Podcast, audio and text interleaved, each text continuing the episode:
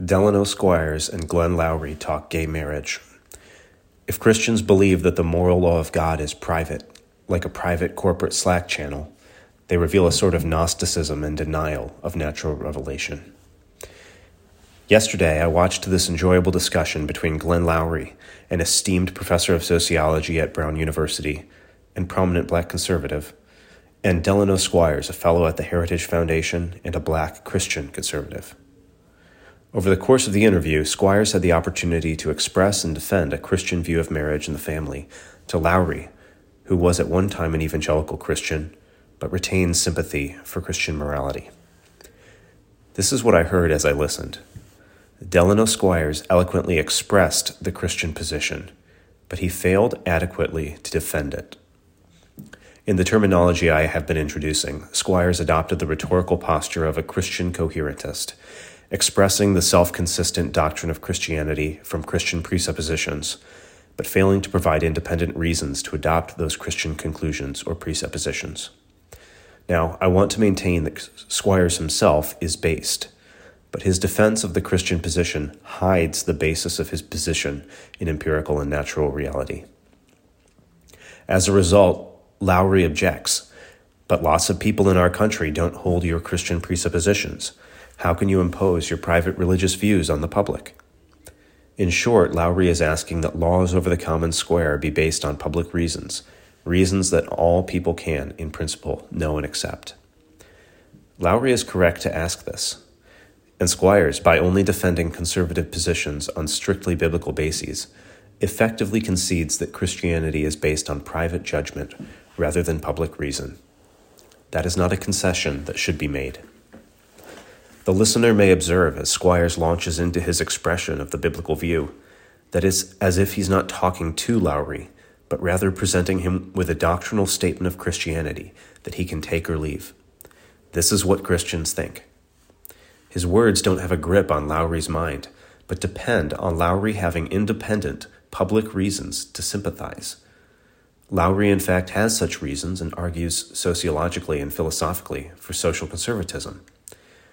Why cannot Squires, the Christian conservative in the room, express the reasons why anyone should sympathize with the conclusions of a biblical worldview? Rawlsian liberalism and public reason. Loury's request for public reasons for laws that will be imposed on the public has two potential philosophical bases. One, very probably at work, is Rawlsian liberalism.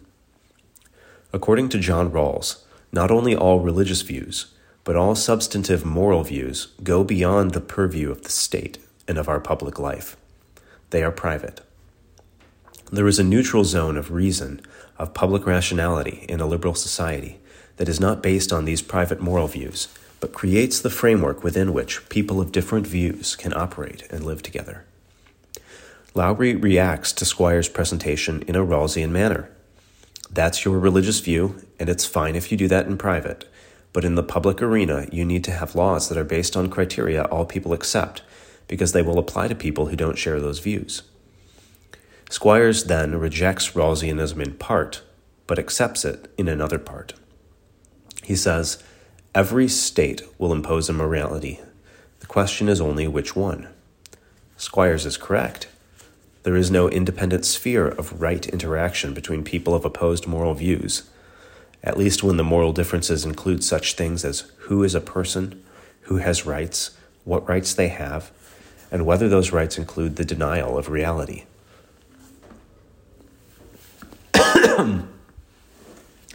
On the other hand, Squires implicitly concedes that Christianity is a private truth, especially that the moral claims Christianity makes are private truths they cannot meet the bar of public reason. Everything Christianity claims is privately, specially revealed truth. But this is false to the teaching of Christianity itself, which claims in general to be publicly epistemically accessible. More specifically, which claims that the morality it testifies to is a natural and generally ep- epistemically accessible morality, available without the aid of special revelation.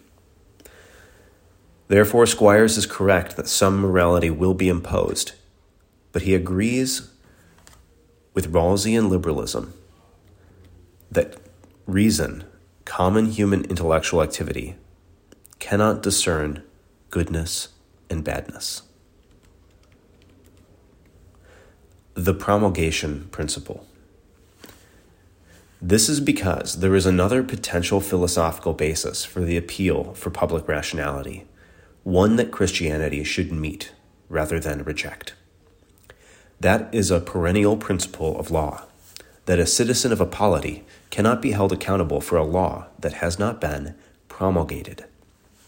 If the moral law of God, of which Christianity speaks, has not been promulgated for all mankind, then they are not accountable for it. If the moral law of God is only available in principle, but has been made epistemically inaccessible by the noetic effects of sin, then men are not accountable for it any longer. The noetic effects of sin is one of the chief doctrines of Christian presuppositionalism, i.e., Christian coherentism, or of common grace theology. It is the basis of Christian worldview thinking. The way Christians engage in public discussion and debate reveals their theology of nature. If Christians believe that the moral law of God is private, like a private corporate Slack channel, they reveal a sort of Gnosticism and denial of natural revelation. This is so even if, out of the other side of their mouth, they affirm the existence of general revelation. If all you can say to Glenn Loury about traditional marriage is, the designer is the definer, or it says here in the Bible, you deny the general revelation of God, his natural law, written upon the heart. Thereby, you deny general moral accountability and leave Glenn Loury with an excuse. The Christian approach to public reason rejects the Rawlsian basis for it, that religious and moral views are private, in favor of the ancient and Christian legal basis that laws must be promulgated. Rather than rejecting the standard that arguments should be acceptable to public reason, Christianity accepts the standard, and then Christian morality meets the standard. Christian nominalism. Squires makes another Christian coherentist argument, but one that bleeds into even voluntarism and nominalism the view that things have their nature by divine fiat and definition. As Squires summarizes concerning traditional marriage and the distinction between the sexes, the designer is the definer. To which I say, no, God is not the definer. He is, once again, the designer. In the creation narrative, there is no mention of God doing the work of Merriam Webster. The mention of words and speech in Genesis involves God creating by speech, but Adam naming. Adam named the animals, not God. Things' natures are evident in the things that have been made. God did not have to provide Adam with a divine dictionary. Calling God a definer gives too much credit to the nominalism and postmodernism of our day. Again, on the basis of the doctrine of the noetic effects of sin, Christians deny the integrity and knowability of nature. Based belief Jordan Peterson against cohabitation. As I survey the realm of public discourse, I find a dearth of Christian empirical engagement. As I described before, this drives me to look for a model in the secular sympathizers with Christianity, chief among them, Jordan Peterson. By contrast with Delano Squires' accurate statement but inadequate defense of Christian morality, Peterson stockpiles public reasons for avoiding cohabitation before marriage in this clip. The listener will observe that the full Christian conclusion at which Squires wants to arrive goes beyond Peterson's argument. However, Peterson's arguments are aimed to persuade, and not simply in terms of rhetorical strategy. They actually do persuade because they are based in reality, both social science and philosophy. The Christian coherentist view paints a picture of a far off mountaintop, the full height of supernaturalist Christian belief, but it does not guide people to or on the path up the mountain. Peterson's argument arguments do not betray, for they do not assume their destination, but they walk the listener along a path from a worse place to a better one. Christian public engagement too often displays a sort of anxiety that careful, tempered thought and argumentation may not lead to the right conclusion.